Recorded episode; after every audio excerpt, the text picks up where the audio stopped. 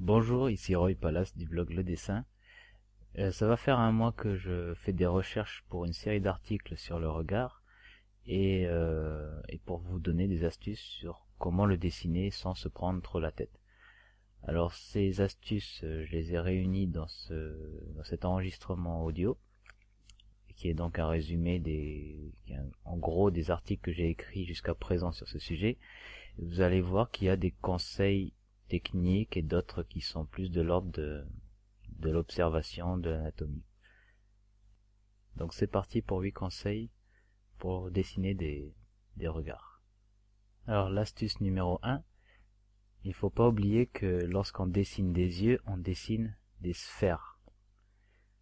Il y a un gros souci qui est rencontré assez souvent sur les dessins de, de débutants, quand je les vois, c'est lorsque le globe il est de, profil ou, incliné.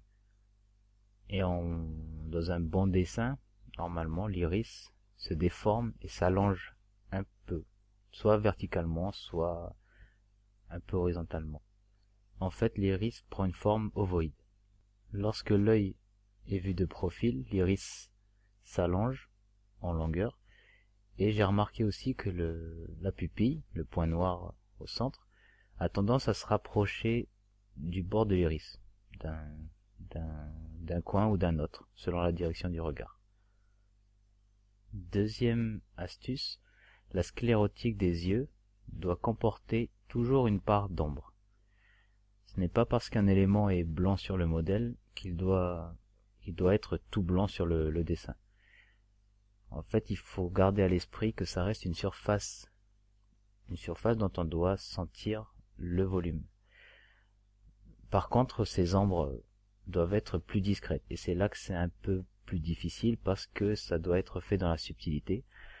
On doit avoir quelques ombres qui doivent suggérer le volume et l'aspect sphérique du globe oculaire, mais ça doit rester relativement clair. Donc ajouter juste un léger dégradé sur le blanc des yeux pour qu'on ait l'impression que ce soit une sphère. Troisièmement, je recommande aussi de dessiner quand on, a le, temps et le niveau aussi euh, pour le faire, de dessiner l'épaisseur des paupières. je dis le niveau parce que c'est assez difficile euh, de, se rendre compte de ce petit détail et de faire en sorte que de prendre le temps pour le faire. C'est vraiment du, détail détail et si on n'arrive pas bien à, dessiner les yeux, qu'on a déjà un peu de difficulté à les reproduire, euh, ça risque d'être vraiment compliqué de, suggérer cette petite épaisseur là de, de la couche de chair qui recouvre qui recouvre l'œil.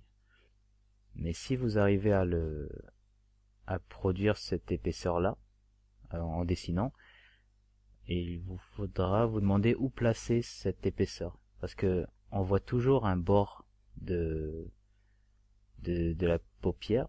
On voit toujours cette épaisseur, mais à différents endroits selon que l'œil est de face, de profil, incliné vers le bas ou vers le haut. Astuce numéro 4. Alors ça concerne les cils et leur, euh, et leur orientation. Parce que j'ai eu des questions, euh, comment on dessine des cils et dans quel sens ils vont.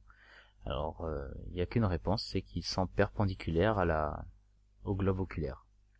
Ils forment un angle droit avec la, la paupière et ils sont, leur taille varie que, l'on soit un homme ou une femme. les femmes ont des cils plus longs que, que les hommes. Astuce numéro 5. Alors, ça concerne la courbe qui fait le contour des, des yeux.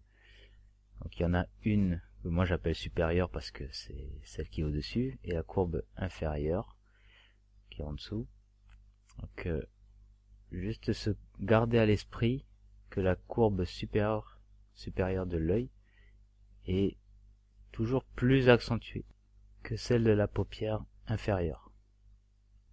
Donc en d'autres mots, la paupière inférieure ressemble plus à une ligne droite que la, que la courbe supérieure de l'œil. Astuce numéro 6, et là c'est de la c'est plus un conseil d'observation. Chez une personne âgée, Le pli de la paupière supérieure cache parfois le contour euh, supérieur justement de l'œil. Donc cette épaisseur de, chair qui est, euh, qui est au-dessus de, de l'œil, dans cette paupière-là, a tendance à s'affaisser et à cacher légèrement le contour de, de l'œil lorsqu'on prend de l'âge. Astuce numéro 7. Et ça, ça va soulager euh, pas mal de, gens qui, qui, veulent absolument dessiner euh, les choses de manière très carrée, très, très parfaite. Ça concerne la symétrie entre les deux yeux. Eh bien, euh, cette symétrie, en fait, elle n'existe pas en réalité. Même si les deux yeux se ressemblent, ils sont loin d'être identiques. Et chez certaines personnes, ça se voit plus ou moins. Mais voilà.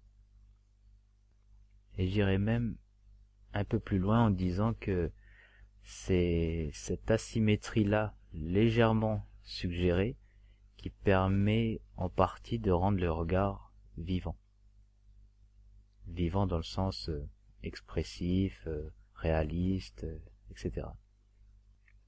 Dernière, dernière astuce, donc la numéro 8, Bien que ce soit un repère qui est souvent utilisé, il faut savoir que la distance entre les deux yeux n'est pas tout à fait d'un œil, comme on, le pense, euh, comme on le dit souvent dans les manuels. Mais j'ai constaté que sur certaines personnes, c'était légèrement plus important. Voilà, et c'était donc pas, c'était un repère, mais que c'était pas systématiquement euh, un œil pile euh, qu'on pouvait mettre entre les deux yeux. Voilà pour les huit conseils que j'avais à vous donner pour ce, mois-ci. Euh, il faut savoir que je continue la série d'articles sur le, sujet des yeux. J'en ai déjà écrit quelques-uns, dont euh, comment éviter un regard qui louche, euh, comment faire des yeux symétriques, et j'ai l'intention de continuer avec des articles qui s'appelleront comment faire des yeux expressifs, comment dessiner les cils et les sourcils, et ensuite comment rendre le regard vivant ce dernier, ce sera vraiment axé sur le côté transparence de, des yeux, comment donner de l'éclat, des, reflets avec le crayon. Voilà, ces articles sont en cours de rédaction et seront bientôt disponibles sur mon blog. si le portrait est un sujet qui vous intéresse, je vous invite à télécharger mon livre Réussir un portrait qui regroupe toutes mes astuces pour éviter les pièges euh, dans ce domaine-là. Donc voilà, ce livre il est disponible sur mon blog. Je rappelle l'adresse www.blog-le-dessin.com. Et voilà, c'est tout ce que j'avais à dire. Donc euh, je vous dis à la prochaine fois pour euh, un nouvel enregistrement. Et en attendant, bah, je vous souhaite de faire de beaux dessins. Au revoir.